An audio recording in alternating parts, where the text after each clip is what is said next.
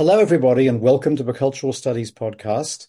My name is Toby Miller, and my guest today is Philipp Staab. And Professor Philipp, thank you for being with us. I know through my many secret agent sources around the globe that you're suffering from a cold, so I'm especially grateful that you're here. How are you actually feeling? I'm feeling okay cold-wise.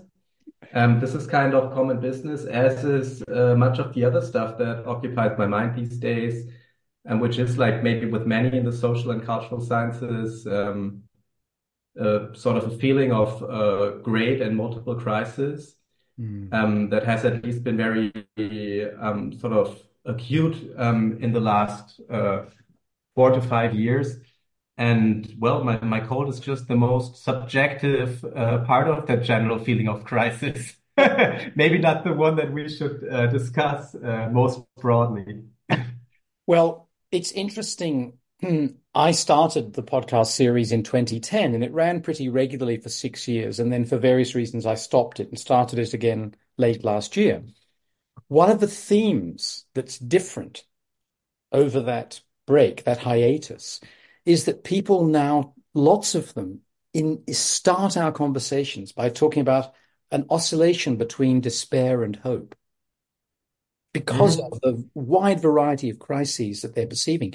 And I started the series while the global financial crisis was still in place. People weren't talking about it with such a sense of doom. So perhaps you could tell us from your perspective, from the work you do. I think uh, I read somewhere that you describe yourself as a sociologist with one foot in political economy. But when I read your work, I think of you sometimes as a political economist with one foot in sociology. So perhaps you could tell us a little bit about your those different selves and how they make mm-hmm. sense of our of our crisis. Because a couple of the things that you've specialized in are questions of technology and also questions of climate. And clearly we're in mm-hmm. moments of crisis on those fronts as we speak. So um, I think I might be just from the discipline that I'm attached to, I might be um, particularly well prepared for that feeling, um, for that combination of despair and hope that you mentioned, because um, you know I'm a German academic. Um, I am in some way attached to uh, the heritage of um, critical theory by default when you look at at my work in a way. And um, this whole idea that um, there's a lot of despair and many things are actually already lost and you cannot regain them. Um, but at the same time, um, from this uh, sort of creating um, a strong sense of social critique and also hope from that situation. This is, in a way, the default setting of critical theory, at least the way I, I perceive it and also the way I, I practice it. Um, generally speaking, um, I mean, you, you you might have read this part sociologist, part political economy economist, part um, on the website, and yeah, it, it I think it captures quite well um, what I'm doing. In particular, because when you look at technology issues, but also at issues of climate or say the broader um, planetary crisis of of ecology, um, I think it's first of all it's very hard to to develop um, profound sociological questions that are not based in some sort of political economy. Um, just because if you think of technology, the whole develop, the whole issue of technological development is so strongly connected to questions of power and domination of capitalism and the way it transforms. And so is um, the question of ecological change. Um, and in order to develop um, good sociological questions, I would argue you first have to understand the, the political economic uh, circumstances and, and foundations. I, I, think if we go back to Adorno, and actually you can take it further back, obviously, to Marx and before him Hegel and even Kant, there is this question of dominating nature. Yeah. Uh, which is celebrated by Hegel very much, to a certain extent by Marx. I think less so by Adorno, actually, um, mm. because there is this sense of the overwhelming technological control, and you get some of it in Horkheimer as well, I think. So I, I'm not an expert in that tradition, and I'm reading these things in translation. So that always has to be acknowledged. But I do think there's a very important history that goes back centuries in German philosophy and the emergence of critical theory, the Frankfurt School, and its operation that is very important for understanding the contemporary environmental crisis, incredibly important. Twinned with other influences like ecofeminism, for example, and also other uh, methods. But I quite agree with you. I think that's a terribly important point that to understand power, to understand the operation of capital, political economy is important. What, does it, what does that help us with when it comes to understanding social movements? If I'm trying to understand the Greens or various third sector organizations that are working on behalf of the environment, how can political economy help me to do that? Um, well, this this is not really um, what I'm working on, but generally speaking, sociology um, there is a strong sense that class matters in general. So when it comes to social movements, political movements, or also voting behavior, um, this is something that comes back in the data all the time. So um, the idea that we're sort of in those um, liberal or post-liberal societies that we're living in in, in Western Europe, um, that we're post-class is obviously not true when it comes to the question of whether of how class shapes um, political behavior. it certainly does. Um, I do think that there are, well, the, the interesting point is um, that if you look at those Western European countries, if you look at Germany in particular, which I think is in a way, um, in certain ways, um, sort of, let's say, in terms of the rise of um, right-wing populism, it's kind of late to the party in Europe. Um, we have a very big right-wing populist party that is now um, in the process of uh, getting bigger and bigger. So um, sort of this is uh, European normality um, nowadays. Um, but on the other side of the spectrum, with the Green Party and its um, class-based or social structure-based electorate, we were actually at the forefront. And you can what you can see in terms of the relationship of class structure and political behavior is that it is most strongly connected in these two um, parts of the uh, spectrum of social structure. So um, the people with the uh, who vote ecological, they have the strongest um, uh, similarities in terms of several um, items and dimensions, and the the ones who are voting right wing um, populist parties, they do as well. And oftentimes they do argue indeed about ecological issues, right? Um, we have this in terms of uh, the developments around which you could probably coin or term modernization would be um, the prime strategy, so to speak, of um, mid middle like parties of the middle within those liberal societies. Um, then you always um, like whenever something hits the live world, like say you you go to, for the cars or you go for the heating systems, the insulation of homes, like in the UK, this sort of stuff. Whenever something hits the live world, um, you see how strong political the political conflict in this area um, are these days, and um, I'd say with with, with all the um, good arguments to say that uh, the political structure remains class based, there is also um, a change in the way of um, how class conflict plays out um, within this class structure, right? And turning now towards your own work, Prof, perhaps you could tell us a little bit about what you're currently researching, what you're currently up to. Yeah, so I'm um I'm not very old for an academic. I'm 40 years old, so um I, I was not able to to develop um sort of a, a decade long um, heritage of research, but there are two things that I connect in um in terms with the goal of um developing developing some sort of um, social theory of the present, and those two you could call them vectors maybe in um, my research, there are technology and ecology, as you mentioned before. Um, now, those two issues, they converge in a very interesting way when you look at the present. Um, first of all, the major transformations within the economy, but also within society, have been induced by the digital transformation in recent decades, right? At least since the turn of the millennium, digital technologies have moved to the forefront of economic development. Those companies, the leading companies of digital capitalism, they are the most valuable companies of the world. They are arguably also the most powerful um, uh, companies in the world, and we can dig deeper into that later if you want to, um, Toby.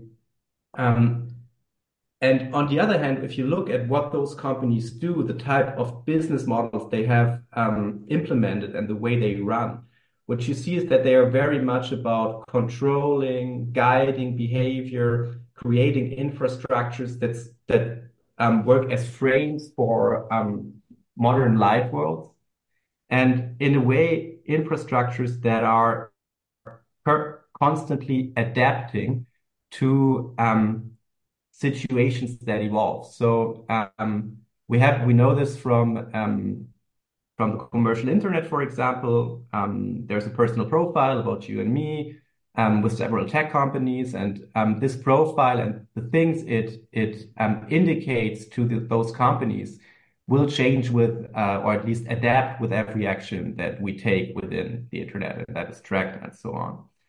Um, at the same time, and this now is the bridge between, I would argue, at least theoretically, right? This is the bridge, or analytically, this is the bridge between um, digital, techno digital technologies and um, the current ecological situation. At the same time, this image of um, adaptation is currently becoming the main issue and the main um, focal point of um, the way modern societies react to um, climate change and ecological crises. With this process, with sort of the rise of certain technologies whose core feature, I would argue, is that they are able to recursively adapt to changing environments. And the idea that this is exactly what um, societies facing a planetary crisis of ecology need to do in order to survive, actually. And this creates a situation where we are currently, and I, I will probably, that will probably happen even more in the future. We see those two vectors within contemporary society converging. Digital and green are sort of coming together in this, um, well, I would argue, technocratic um, way of thinking about the political development of society in terms of um, technological determinism, basically. So, ironically, the very forces that are dominating our life world are the forces that can give us an example of how to proceed in order to survive our climate catastrophe they can give us one example, which doesn't mean that it's the right example, right? So um, if we think about how um, societies like ours should change um, or transform as a reaction to climate change and ecological crises, um, I think the most dominant reaction um, within the public would not, at least not on the forefront, be that we should solve all this via technology. I mean, this is definitely a powerful issue, and it's hard to argue that we shouldn't use any technologies that are actually um, that can be made good use of um, in order to work on on ecological issues. But then again, as a sociologist, I'm very sort of sober when it comes to expectations um, in this regard because the, like if you look at sociology of technology, there its its basic story is that things don't work like they're intended it's basically what, what every type of sociology of technology has always found out. There are always um, second order problems and um, unintended consequences and so on and so on. So um, I'm very skeptical about the, the um, actual ability of technology to solve major social problems. But, and I think this is, um, it's also bringing us back to our quick uh, chat about critical theory because it changes the way critical theory has to operate, I would argue. But um, in a, in a society that is heavily occupied with ideas of problems of self-preservation, survival, apocalypse, and so on, right? In such a society, it's kind of, it seems to me to be quite natural that people long for a depoliticization of those issues. And, you know, like when 200 years ago, God was the source of depoliticization of such issues, nowadays it's only science and technology that is left. Not that we can actually deliver, we as science and technology, you know, can actually deliver those um, depoliticizations, but it's, it is indeed what society demands.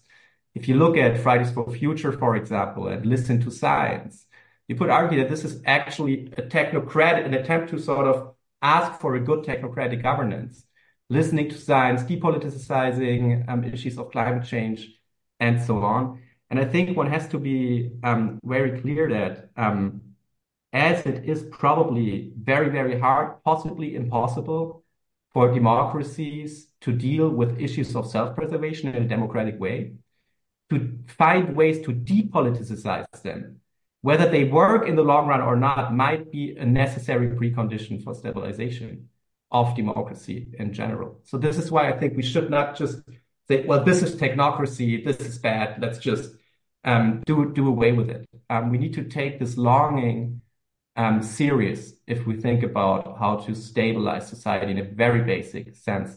Because if society falls apart, there is no transformation at all. If you think about the many projects for international democracy, rifling through the various organizations that were created by the League of Nations and then by the United Nations and before and since, the ones that have tended to survive and prosper are the ones that were very technical and mm-hmm. seemingly apolitical. The mm-hmm. International mm-hmm. Postal Union, the International Telecommunications Union, the World Meteorological Organization, the World Health Organization, whereas the ones that were overtly about politics, the ones that were meant to provide restraining forces on the anarchy of states, have failed almost all the mm-hmm. time. But the issue, in part because of climate change and various other ecological aspects, is that the seemingly purely technocratic organizations have in fact become politicized. Mm. So think about the denunciations of the WHO that were made during the COVID-19 first waves, or the way in which meteorologists are under attack by the right, um, and so on it's interesting to see that this capacity to to be apolitical is itself being lost in certain areas because basic as- aspects of life have become biopolitical yeah. and climatically political. So I hear what you're saying, but it seems to me that there's a trend one can see towards a politicization of what previously had been seen as technical issues. Yeah. Right. Yeah, and I think this is this is basically the crazy part about it because if you think it in such sober terms as we're currently doing, then you realize that in order to keep any part of you know liberal democracy, to keep the liberal part of it at least, um, probably a certain a certain um, a certain part of technocracy is necessary. Um, but with I mean, you could you could go even deeper with what you said in terms of it's not only that technocratic institutions have been politicized, but um, that the truth, their scientific background, um, supposedly represented, um, has been challenged itself, right? Post truth and so on and so on. So I think the problem cuts a bit deeper, but again, it brings us then to the question of to the to a question that is kind of bizarre for someone um, who'd say that uh, uh, he's sort of attached to a theory of critical thinking. Um, that it's actually a matter of how to, how to develop um, plausible technocratic institutions that can still work in the fashion of depoliticizing um, those issues Um, while at the same time, as you as you said correctly, many of those things, and so many of them for good reasons, of course, are becoming more and more politicized. There's also this question of democracy that you mentioned, because there are some elements of a means-end rationality of a kind that people like Horkheimer and Habermas have well pointed out, and to a certain extent, I guess, Ulrich Beck also, right? And others in those traditions. There's a certain element of means-ends rationality that people like Robert Oppenheimer spoke about in terms of how all these left-wing physicists could countenance what they did. And that means-ends rationality is fundamentally anti-democratic, isn't it? Because it has this notion of an absolute faith in science that must be adhered to, regardless of what the popular classes might might think or want. Yeah, well, that would have been the the general argument, I would say, from from the um, from those people or this this type of tradition that you um, described. But um, at the same time, if you look at people like Habermas, for example, the idea that there needs to be um, that there need to be facts that people can agree on um, and that are actually, you know, in German it's wahrheitsfähig, so they can be deemed truthful, they can be deemed true. Um, this this is also a part that that is attached to rationality as a as a general concept, and um, I mean, honestly speaking, um, I'm not sure that this is the sociological part of the discussion. Mm-hmm. Um, to say what does it mean for truth and how is truth or rationality based uh, um, attached to the way democracy might develop or um, abolish itself. Um, I think the sociological question um, is more about um, what are the preconditions um, for something that we would still deem to be um, a democratic type of governance. And then I think um, when you think about the present, you can really take one particular um, terminological distinction that will go a long way in helping to to develop this. And this is the fact that if you think about it in terms of, like you mentioned, Ulrich Beck, um, steps within modernity, um, the, the situation we're coming from is one where um, the whole promise of modern society was one of self-realization, was about the individual, um, individual types of sort of um, more um, um, more freedom for for um, individual subjects, and this is also to a large part what um, critical theory still has it as its normative reference point. So it's not so different. It, it might have a bit of a different pointing of what emancipation might mean, and it might criticize the consumer society and talk about real freedoms and so on. But those are usually attached to the individual. Um, I, I would argue at least. Um, if you in this type of situation, broadening the possibilities for individual life chances, for individual freedoms, also in terms of consumption, was a way to stabilize modern society. If you think about contemporary society in terms of that, um, next to this um, principle of self-realization, to this promise, there is a more and more reflexively known um, um, issue of self-preservation. If you, if you think about the fact that we're not living in a society where people don't know that, right? This was still Ulrich Beck. Well, people don't know. Once they know, they'll organize. They sort of um, um, will dynamize um, democratic societies from below. And this was the story of the 1980s and 1990s in in, in um, countries like Germany and the UK. Um, nowadays, we know in Germany, 90% of the people are absolutely true believers in, in climate change. They think it's a major, if not the major problem of society. There's no lack of knowledge. So people know that their self-preservation um, and the self-preservation of society is in danger. Then the sociological question, I think, is how can democratic societies, societies that you would deem not in terms of the abstract ideal, but in terms of, you know, like the, the reality of what people perceive their political systems to be like. What would, uh, what can, how can countries that are deemed democratic, systems that are deemed democratic react to issues of self-preservation? I think you do see then that they have a very, they really have a problem with that because um, think of think about the pandemic and the uh, short, uh, how you say, like the um, the lack of ventilators. Um, the way we dealt with that in most countries was a very technocratic way.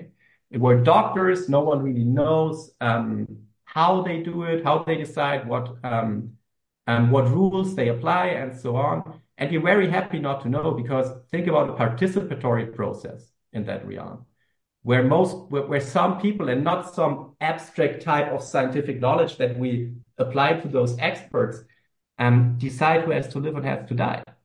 I think we would not call that um, democratic, right? Um, so I think the real issue is that issues of self-preservation are gaining prominence and that they can be that's very hard to deal with them in a way um, that is political in the democratic sense. Um, so again, I would argue in order not to fall into the trap of um, um autocratic developments um, that are um, uh, that would challenge democracy, we would we will have to um, think about ways to depoliticize um, to depoliticize ecological risk. And I think the major, I think I also think that this is in a way almost consensus in most rich countries. It is uh, maybe except the US, you know, it is um, it is the idea that in order to have ecological transformation, you will also need to have social transformation, and this social transformation needs to be just in order to be able to create political legitimacy. Now, then there all these problems come into play um, with well, when everybody why why if everybody is agreeing on it, um, this is actually not working. But I think this is a, a different issue. One of the things that you've written about is the circular economy. Mm-hmm. And the contribution that digital capitalism can, should, might make to that. I wonder if you could explain to us, to listeners who may not be so aware of these concepts, what's meant by digital capitalism, what's meant by the circular economy, at least in the way that you use these terms. Yeah. So when I started to work on the concept or on my research on digital capitalism, which has been an ongoing uh, multi-year um, issue, um, I um, I quickly started to um, treat, in particular, digital platforms as sort of the core organizational model of the digital economy and to a growing part of the economy in a much broader sense. So if you look at what um, platforms do, this is a term that is um, has since become quite established in in in political economy research on digital platforms. When you look at what they do, what you see is that they are, um, for the most part, um, organizations that enable exchange between certain parties, be it, say, you take the, the e-commerce platform of Amazon between buyers and sellers of certain products or users of smartphones through app stores, if you think about Apple and Google um, with um, the producers of software and so on and so on. Um, what they do is they, um, how they do it is they um, gather a lot of data in order to um, supposedly create the best matches and create a certain type of transparency that is, of course, very one-sided because they use their knowledge of market procedures in order to um, nudge consumers and um, sort of um, tell producers how to deliver their services and so on. So there's a lot of power involved. It's not transparency for everybody. But what you see, if you put it in a very simple term, is that you can actually, in a in a sense, post neoliberal type of economy that those platforms represent. They are post neoliberal because the market isn't there anymore. Those companies are the market themselves. They control the market. So there's, there's no, no such thing anymore as what liberals would call the market. Um, in such an economy, you can actually steer economic development via technological um, platforms and database governance. So um, a large part of the more practical work that I'm doing and that you mentioned with my work on circular economy issues as one um, example is um, thinking about ways to of how to apply this type of technological governance of markets and therefore of economic outcomes and economic development, how to use this in order to achieve not only commercial means, but um, democratic and political means. In particular, if you think about circular economy, um, the well ecological um, means that are already um, democratic consensus. Um, practically speaking, if you want to have a society that is close to zero waste and therefore needs to reuse and recycle every type of waste it produces, it first of all, first of all needs to know, say you have a certain product, say a smartphone, which part, which resource um, is where and how you can actually dismantle it. It also needs to create um, some sort of, uh, it needs to create rules of how the things that are built into this product, the smartphone, for example, are built in in order to be able to dismantle it later on. So you cannot glue it together in a way that makes it impossible to dismantle it, for example. So it needs to deeply intervene into the producer segment of the circular economy, like Amazon deeply intervenes in the producing um, in the world of producers that sell on its platform, for example. Um, and there, therefore um, represents platforms in general and database market um, design and control represent in many different ways um, possibilities to steer the economy in a more political way. That is, and now this is sort of the, the hidden intellectual part behind it, um, in a way that is actually also that can connect to the current hegemonic understanding of um, of the economy. So if I were to talk to someone from the European Parliament or the European Union in general, if I tell them that platforms are way of ways of democratic planning and that we now can do what the Soviet Union wasn't able to do, but we can now do it because we have the technology, um, there will not be a conversation. But if you tell them that we are already living in a world where private companies have conquered the realm of market design, the very realm those liberal technocratic elites within um, Europe or other um, or, or, or, member states um, deemed to be their own major tool of approaching the economy, right? They approach the economy in terms of regulation and market design. This is what they do. And if you tell them, well, they have taken that away from you, but you can get it back if you use those technologies in certain ways and you can achieve outcomes that you have already decided upon democratically. Then I think um, you can have this type of conversation. And um, yeah, this is this is part of the stuff that I'm doing. Well, a related area that you've been pondering and publishing on is artificial intelligence. And I'm interested in the possibility that what we're seeing right now is fractions of capital that have historically been opposed. So the Hollywood majors or big studios and traditional news organizations on one side and these publishing aggregators on the other, like Google, with one side claiming the other is stealing its intellectual property and the other side saying we're just sharing things with people and you're old and tired, right? Mm-hmm.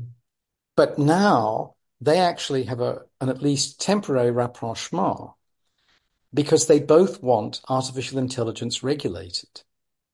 Mm-hmm. They're both saying, or so it seems to me, and you're more the expert than am I, we made a mistake with so-called social media, another topic you've written on importantly, by not regulating we mustn't make that mistake again. Now, this isn't the EU speaking. This isn't leftists. This isn't unions. This mm. is Google and Warner Brothers, both. And they're doing it because they don't want any new, as far as I can see, any new players to come onto the scene. Mm. They want to have greater control over what artificial intelligence becomes. And their way of doing it is bringing the state back in. Now, this is my slightly mad interpretation. Can you tell me where I'm wrong or whether I'm right at all? I'm not sure I can because the the, the issues that you um, mentioned are still developing, right? But I I mean I'd have a similar guess um, like you. Um, those companies have always been about market closure and about creating market dominance. Um, it was something that they put out in their statement quite frankly, and they created uh, shareholder value with those statements and so on and so on. And since, um, say, 2015, roughly speaking, since the so-called techlash, so the the backlash in public opinion against, in particular, the big um, tech companies that you mentioned, since then they have to try to um, get more attached to the state. And I, I'm not sure it is mostly as one could understand what you said, um, because they fear for their um, um, for their market dominance, um, but more well, at least not from from economic competitors, but because they um, they realize that they need to find some sort of political agreement um, as public opinion shifted so strongly against them.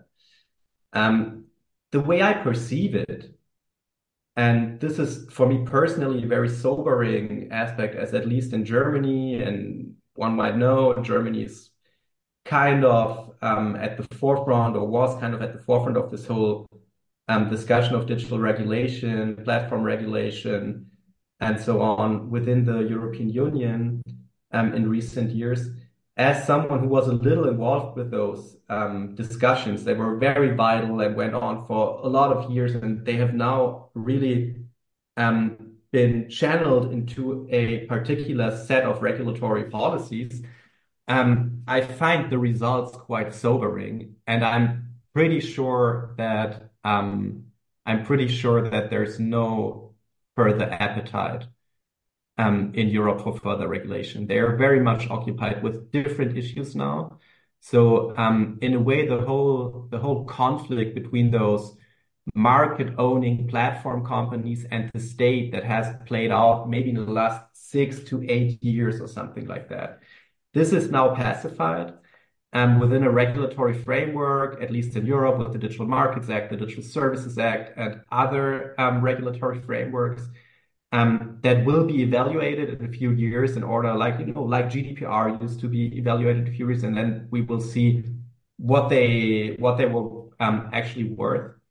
And um, until then, at least, and probably um, still after that, um, there won't be great appetite for um, bigger interventions into digital capitalism.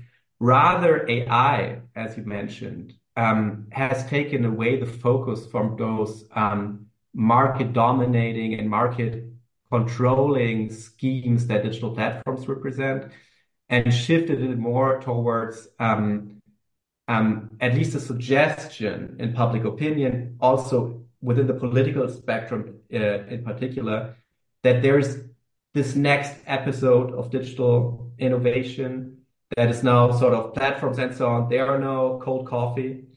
Um, but now you have this new realm and um, there the game is open again, which I think is not true. It's not open at all.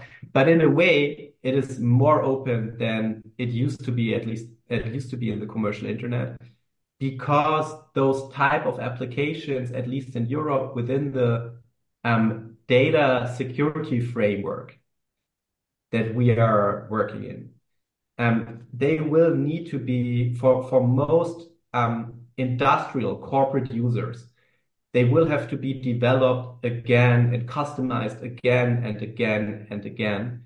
So this means that the same um, logics of winner takes all market dominance that we've seen with platforms might possibly not apply for at least certain parts of um, the mm-hmm. economy, um, which is why you know there, there's this company called Aleph Alpha, for example, from Heidelberg, which has uh, now um, well basically they from a conglomerate of German industrialists and um, trade corporations.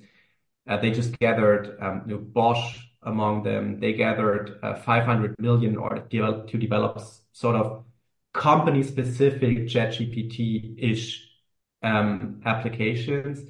And the idea there is again, you know, like a very German idea in this quite German European um, constellation that we're living in, in continental Europe. The idea is that, well, um, what those American and to a certain extent Chinese companies um, did for the end user will do for the industrial um, part of the economy, like the, whole idea of Industry 4.0 that was the buzz about 12 to 15 years ago in Germany. One has to see whether this works. I'd say the major thing to say then out loud is taking this approach politically has already accepted um, that there's only, for Europe, there's only a niche within AI. It's an approach to say, well, this is our niche. Right. Broad applications, they will be de developed by someone else. But for our own little industries, car industry, chemical industry, whatever, right. uh, machine manufacturing will develop those niche applications.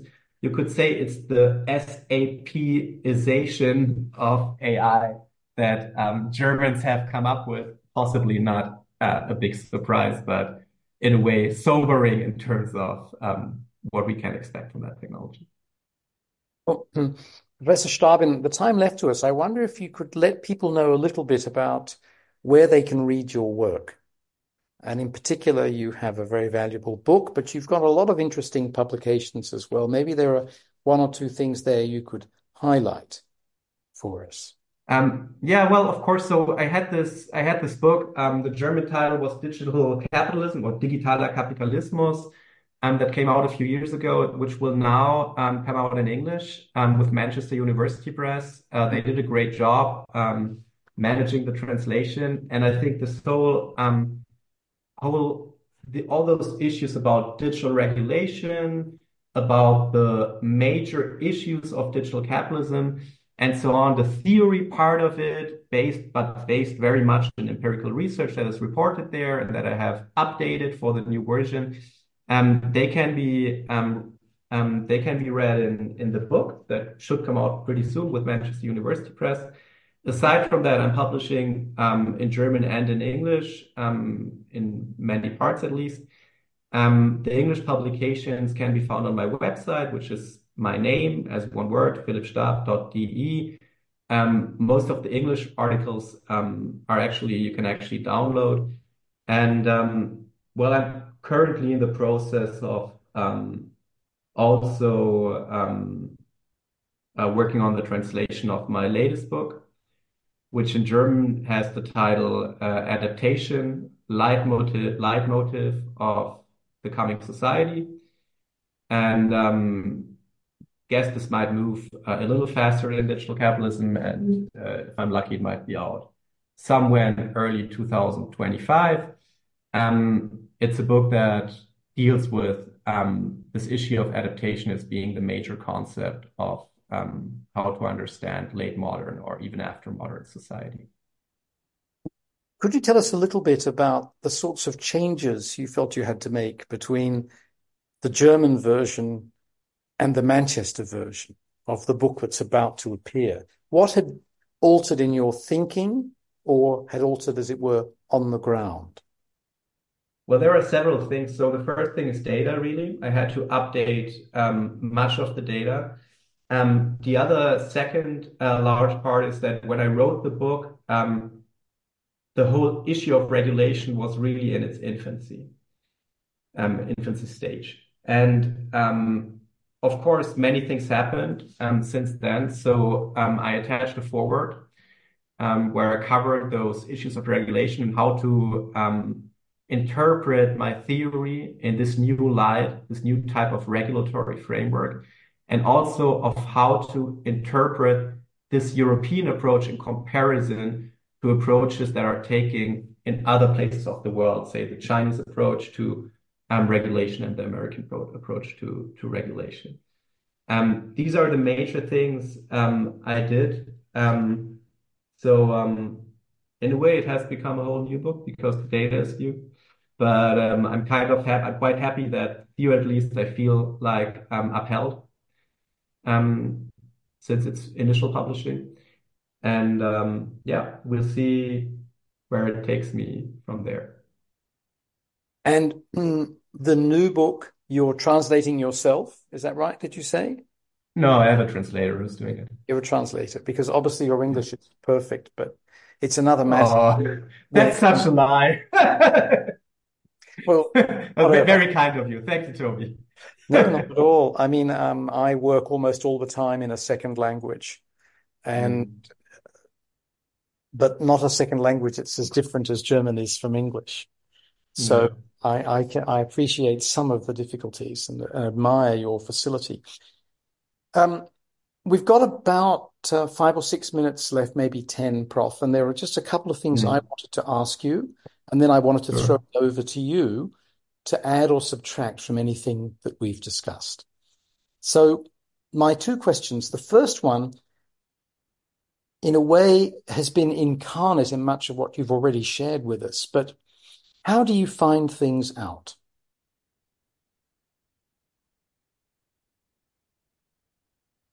How do I how do I develop ideas that then become concepts and so on? Yeah, well, I'm I'm a very no no it's it's a good question because um it really is a good question. It's this is the way I would frame it. I would say to ask this question means how do you arrive at ideas that are that at least you would call a term to be theory because sociology is a, is an academic discipline that tries to develop theory um in my understanding. And the answer is that I arrive at those ideas empirically. It is really the, the answer. I usually start, and I tell this to all my students, um, good research starts with an interest. If you're interested in something, it's the best indicator that what, what you're interested in might actually be of relevance. So I, I think the, the biggest justification for research is relevance. And what is relevant before you started to dig into it um, more deeply is best to be um, found out in terms of if you're interested in something. And then if you're interested in something, um, to me, it becomes a very empirical issue. Um, but you need to have, well, you need to, of course, have this iteration between empirical work and um, theory development that then ends up in some sort of 300 page long book that I would say is my theory of X, Y, or Z. Point taken, but here's my second question.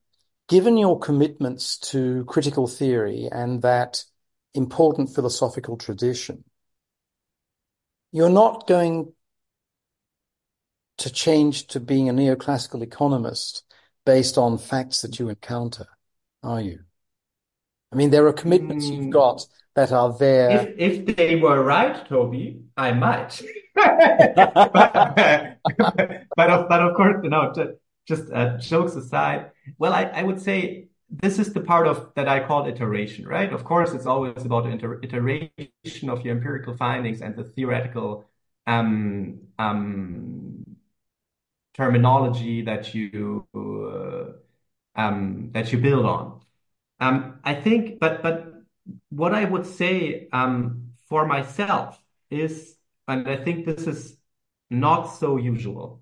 I really don't think it is very usual. Um, through empirical research, I end up not departing from entirely, but really seriously challenging um, the theoretical assumptions that I grew up with. So yes, I would say um, I do walk in the footsteps of the giants of critical theory, but I also think that my work on ecological crises, on and so on, um, it really touches the normative program of critical theory at its core. And take, for example, this, the discussion we just had about technocracy. What you see there, the, the whole idea of, I think most people who've ever worked within the framework of critical theory would be that depoliticizing something is bad because politics is where individuals make their voices heard. It's the real realm of freedom, not capitalism, but democracy is the real realm of freedom. Now, to say that there are problems that are particular to our times that might make it necessary in order to, to cater to the people's desire for depoliticization this is almost blasphemy within critical theory. Yeah. But it is something that I arrive at through empirical research with people who face the ecological crisis or who face multiple crises. They say, we only we can only work within this realm. We can only do the job that is needed to do if you free us from this constant threat of self-preservation. We need we cannot have this, you know, within a pandemic, we cannot discuss the financing of hospitals. We just cannot do it. It cannot part, be part of the political game um, in a situation that we deem to be one where we're fighting for um, human lives, right? And I think this is something that is very, very understandable. Once it comes down to practical politics, it might not, the positions might not depart very far from each other, mine and the one of classical critical theory, but the way you, you arrive there and what it means for theory, theory development.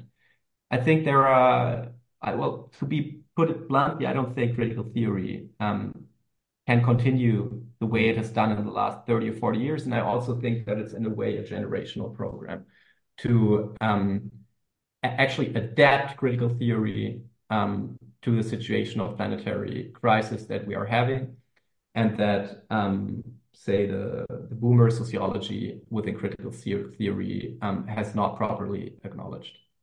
Those poor old boomer sociologists. Thank you. That's a wonderful answer. Really spirited and uh, I was going to say fiery, which sounds as though I don't like it, but I I admire it very much. Thank you, Prof. Are there things that you'd like to add that we haven't yet touched on, or where you want to elaborate on something you said earlier? Well, I just let me, as we're having a conversation, and I enjoyed the conversation parts of our our talk. Let me just say, Toby, I don't like it either. It's not it's not that I think to say that um, we need to think about freedom as a situational category, one that can only be thought of in terms of the the frame that has become narrower and narrower, and not because some nasty neoliberals told us so, but because as a reflexive civilization, we've learned about the unintended consequences of our behavior. Um, to say that is kind of, I do not like it either. I'd, I'd love to live in this, you know, um, um, ever um, non-scarce world of opportunities. Um, but I think um, critical thinking for the 21st century needs to be more serious about um, those the limits within which it operates. I think it needs to do so in order to actually regain um, some sort of relevance um, within the social discourse um, in general, because and I think this is this is I think this is very really very important to me. Um, people know they know that they're in the crisis that we have been talking about. It's not something that is an exclusive knowledge of reflexive academics. There might be some, you know, some people fight the knowledge they have. They might beat up someone blocking a street or something like that. But if you have to, um, you know, if you have to beat up someone for something they say, you already know that it's there. You can't, you cannot argue that the knowledge isn't there then. They have to aggressively avert this type of knowledge, which means that it's also already part of social, of this sociological debate about what kind of society you want to live in. And I think one has to, critical theory that is based in empirical research these days has to take those facts into account. Philipp Staab, thank you so, so much for this enormously stimulating conversation. As I've said to several other interlocutors, I always learn a lot when I read your work, but I've learned even more listening to you today. Thank you, Toby, for those great questions and the opportunity.